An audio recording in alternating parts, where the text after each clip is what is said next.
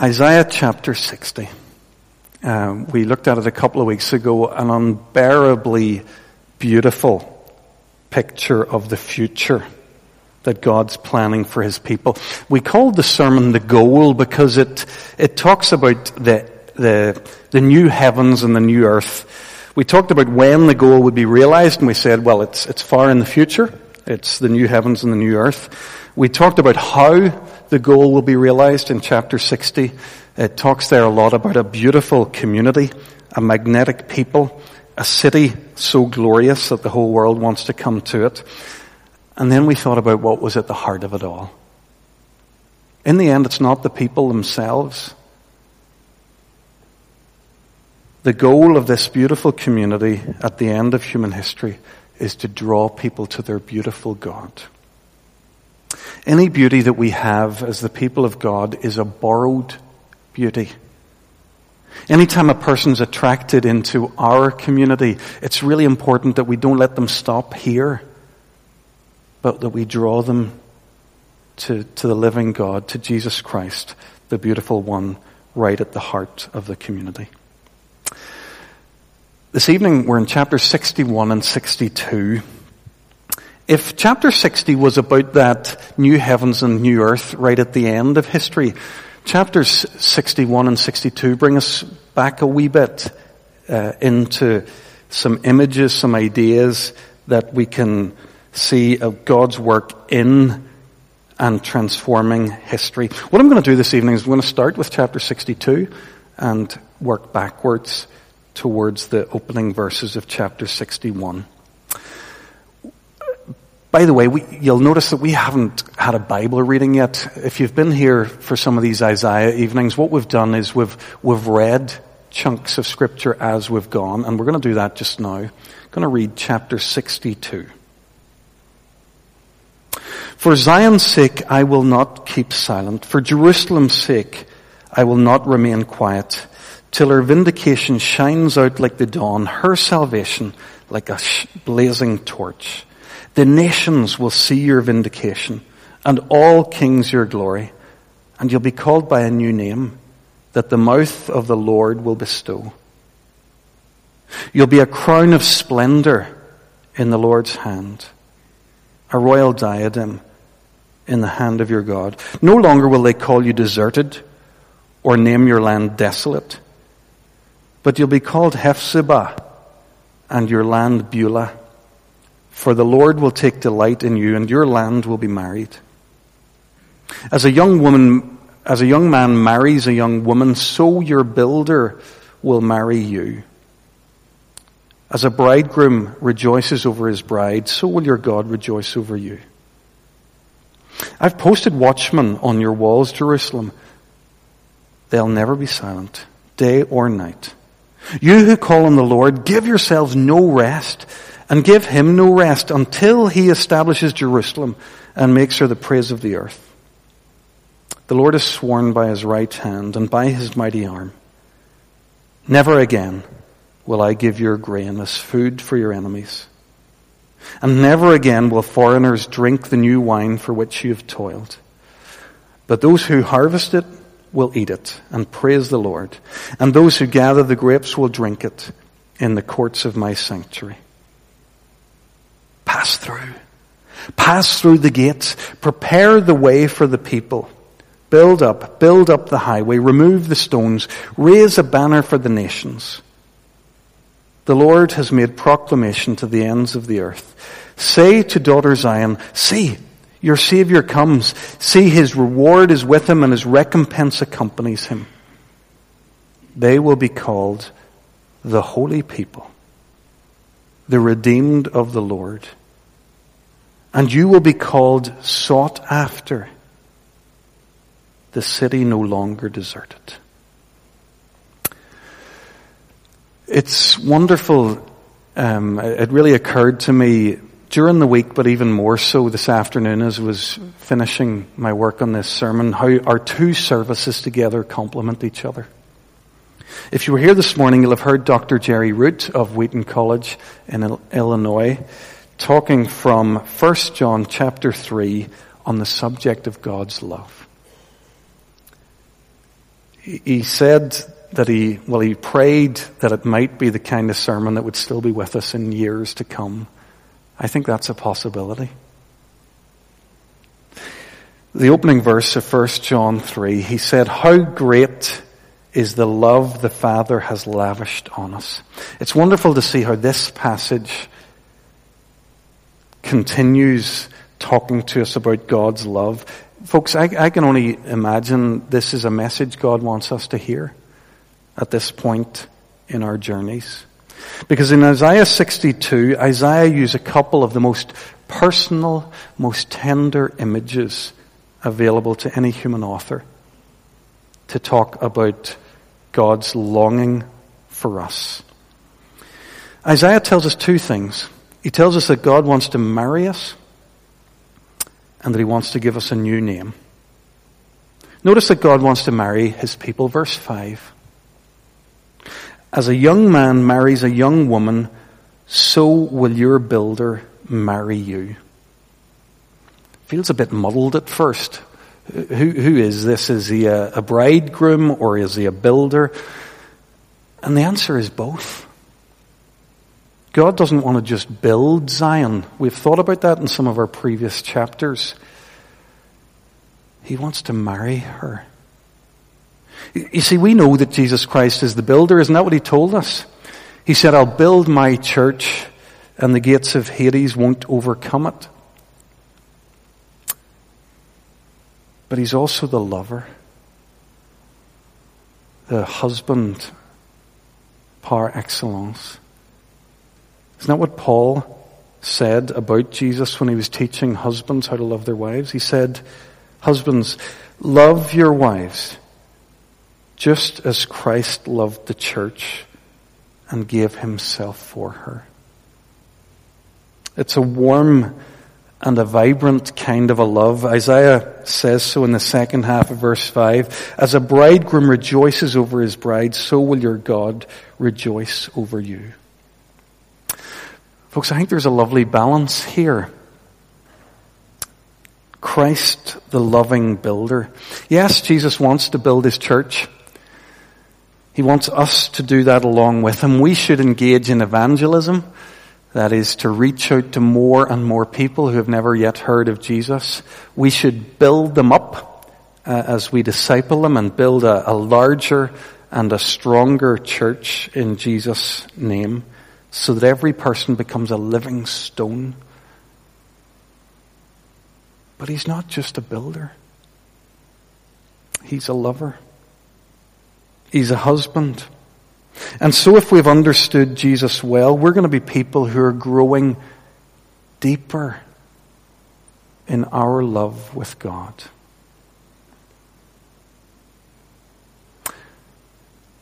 As I heard Jerry preach this morning, it struck me that, struck me again that unless we know our identity, unless we grasp that we are loved,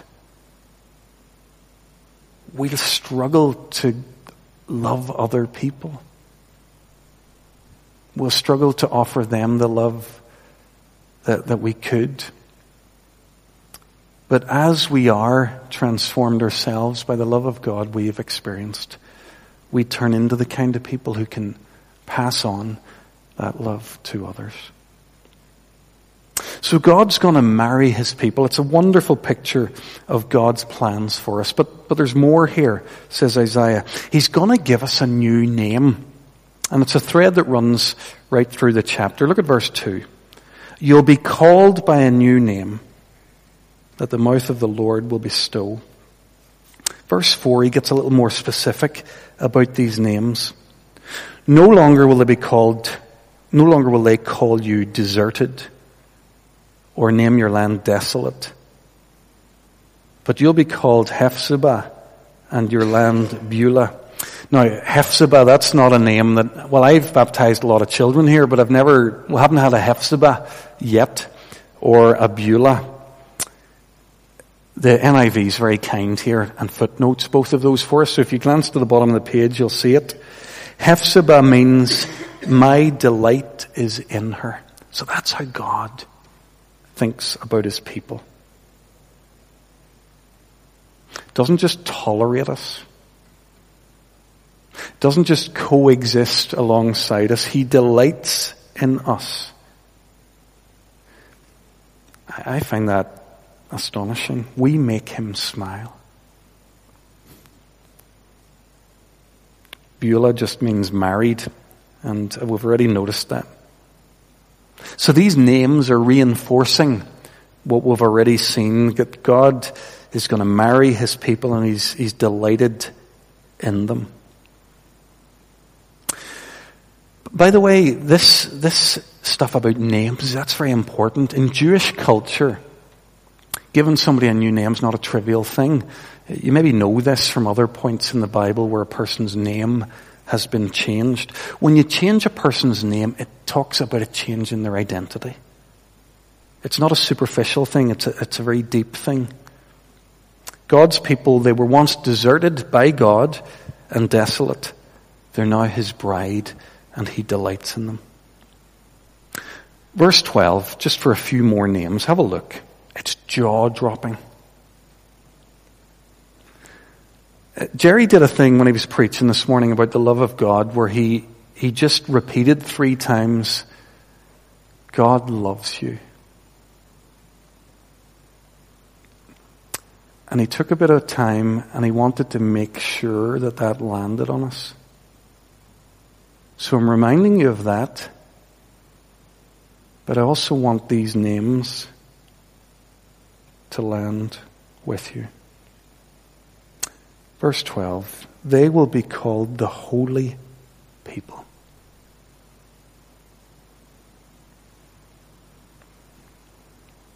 I don't know about you, but I don't feel holy.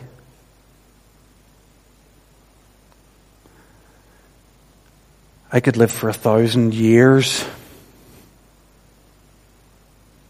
And I don't think I'd be ready for that title, holy.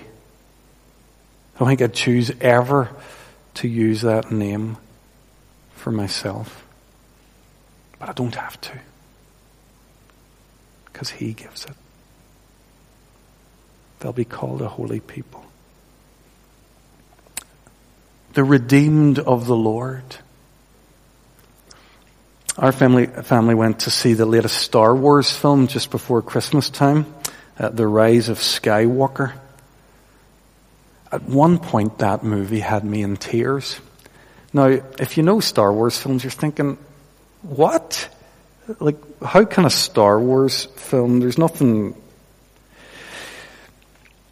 It was when Kylo Ren, Kylo Ren is the villain of the, the modern trilogy.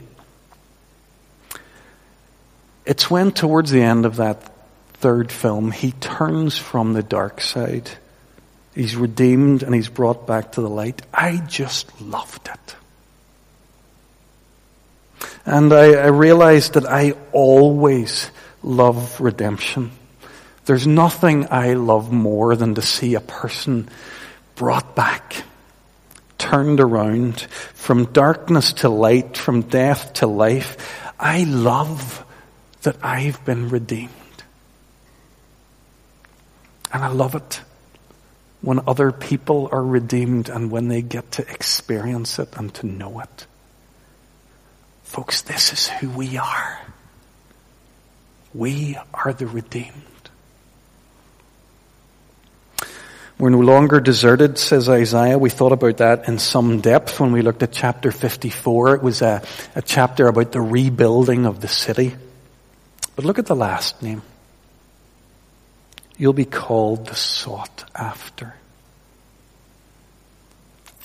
This is bringing us to the same territory as we were this morning. To be loved by the living God. What's Isaiah talking about here? What does it mean to be longed for or sought after?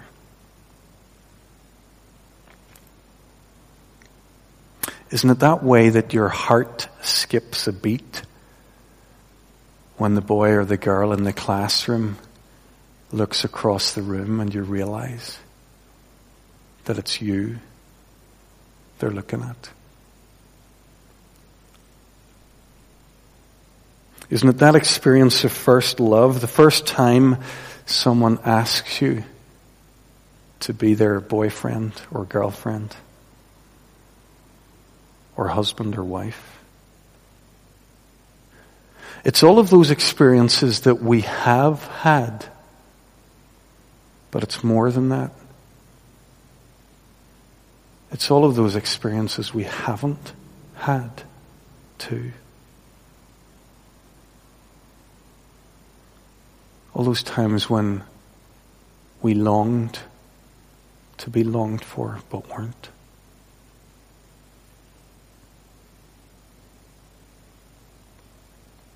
They're all in that name. I'll give you a new name.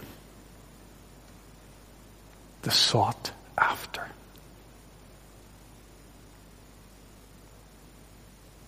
By the living God. Apple of my eye, the Lord says, desire of my heart. Folks, I could die a happy man thinking on this stuff.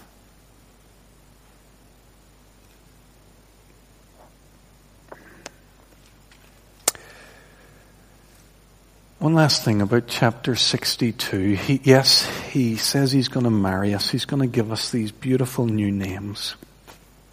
You might have missed this. Did you see the stuff about the watchman there, beginning in verse 6? The Lord says that He's posted a watchman, He's given them a job. He says, you who call on the Lord, give yourselves no rest. He appoints these watchmen and he says, your job is to call out to me. Do it tirelessly. Call out on me and make me keep all of these beautiful promises that I'm making. In fact, he goes beyond that. The Lord does something quite remarkable here. He gives these watchmen permission to keep at him. To bug him and to pester him until he keeps these promises. Till he establishes Jerusalem and makes her the praise of the earth. Folks, maybe there's a moment here when we can try to bring what we heard this morning and what we're looking at here in chapter 62 together. I wonder if there isn't a question for us all here. An invitation and a challenge. Are we pestering God? Are we like Jacob? Do you remember? Wrestled with God, said, I won't let you go until you bless me.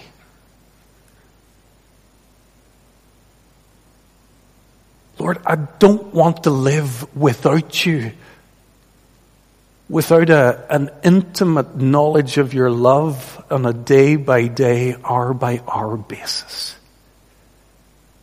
I'm going to pester you and pester you and pester you until I know it. Folks, folks, let's give him no rest.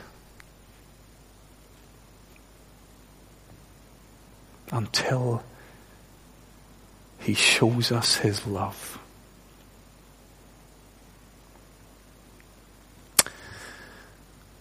We're going to split our thinking in two. Um, we're going to sing a song just now and break this sermon up. And then we'll come back and look at chapter 61. Jesus Christ, I think upon your sacrifice. You became nothing, poured out to death. Let's stand.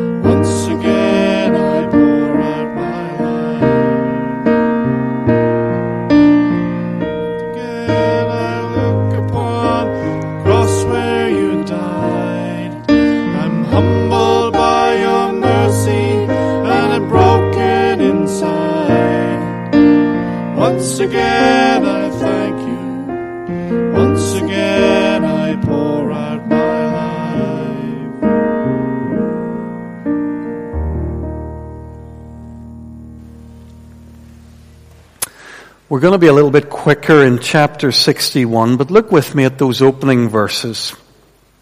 With someone speaking here, they just come onto the scene. We're not quite sure who it is. No one introduces him. He speaks for himself. Speaks without arrogance, but with complete authority. He says, the Spirit of the Sovereign Lord is on me. Because the Lord has anointed me. He has sent me. Whoever he is, it feels like he's important. We've met him before in the book of Isaiah, back in chapter 42 verse 1. The Lord says of this servant, I will put my spirit upon him. Way back in chapter 11 verse 1, we're told the spirit of the Lord will rest on him. So this person who's emerging here in chapter 61 seems to be the Messiah who was promised in the early chapters of the book, but also the servant who we met in the middle chapters, chapters 40 to 45. He's a Messiah servant figure who's coming in now to usher in this kingdom of God in all these ways we've been thinking about this evening. I said at the start that Isaiah 60's come to me a couple of times since I preached on it a couple of weeks ago and I showed you that ridiculous uh, thing. Last night, it came in another beautiful way. Last night I pulled my copy of Jesus of Nazareth, the DVD, down from the shelf. I wanted to introduce Ruby, my 13 year old daughter, to Zeffirelli's 1977 masterpiece. I, I, was five years old at the time. I think I had a sense of it being on TV. Do people remember Jesus of Nazareth on TV? Probably weren't allowed to watch it because it was on a Sunday, is that right? Robert Powell as Jesus. It, it's over six hours long. So I, I knew would be watching it in bits and pieces. I said to Ruby, do you want to watch a bit of this with me? See what Zeffirelli does. And I was intrigued, how is he going to start this story of Jesus? The very opening scene, he takes us to a small synagogue. Probably the synagogue in Nazareth. He's a rabbi reading from a large scroll, sharing these words with the congregation.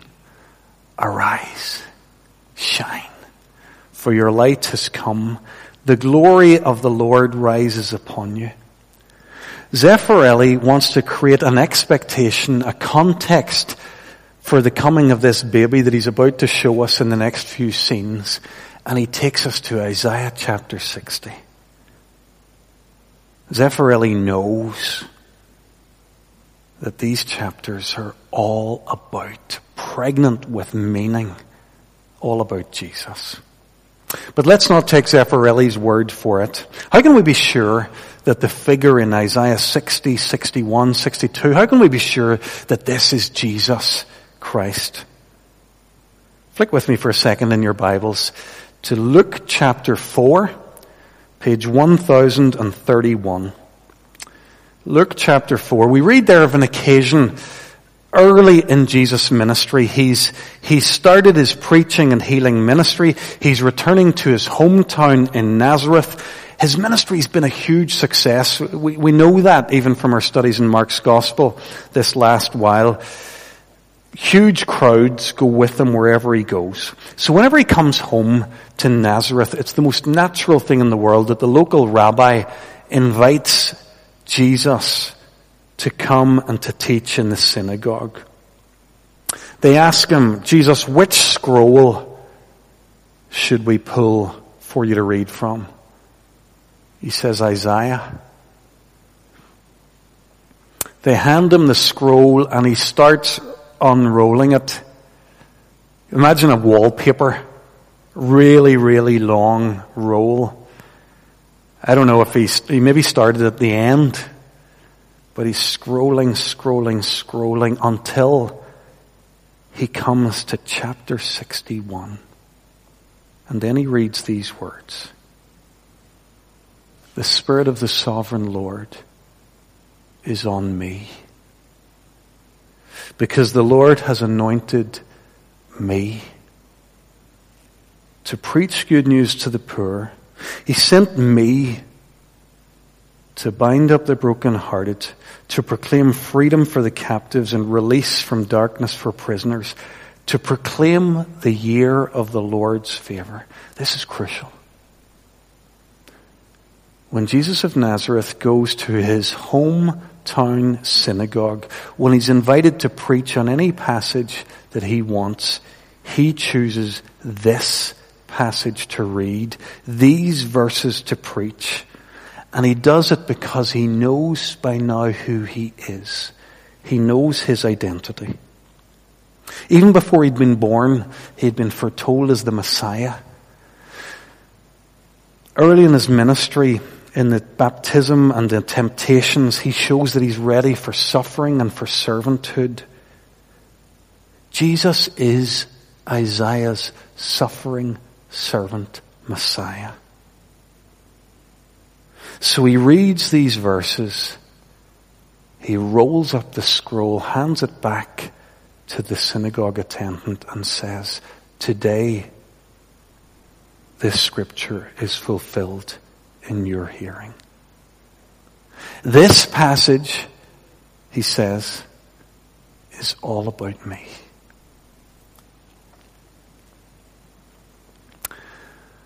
I'm not going to try and preach this passage this evening.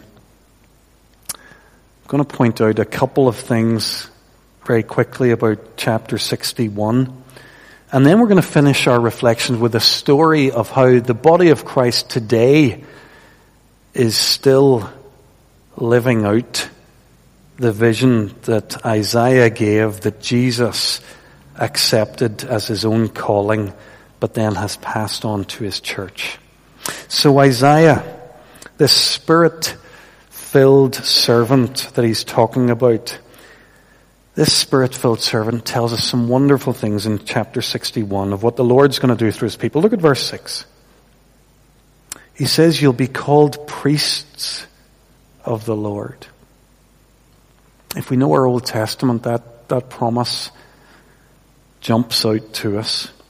It's the promise that God the Father had made to Isaiah, or to Moses way back in Exodus 19, as he'd constituted the people of Israel, he said, you will be for me a kingdom of priests.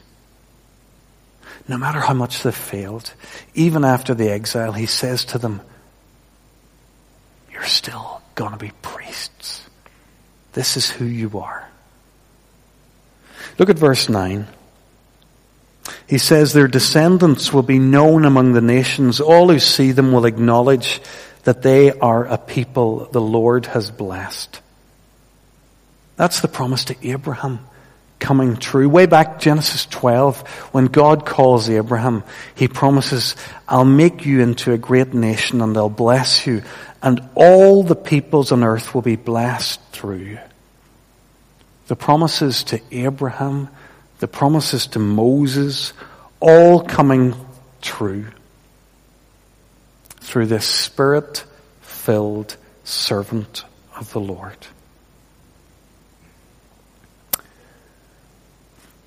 Those opening verses in Isaiah 61 are some of the most beautiful in the whole Bible. Look at verse 3 in particular. Look at the three insteads that there are in that verse instead of ashes, a crown of beauty. Instead of mourning, oil of gladness. Instead of a garment of despair, a garment of praise. Instead. Eugene Peterson talks about this. He says that instead is a gospel word in this verse. It talks about how Jesus comes to change things.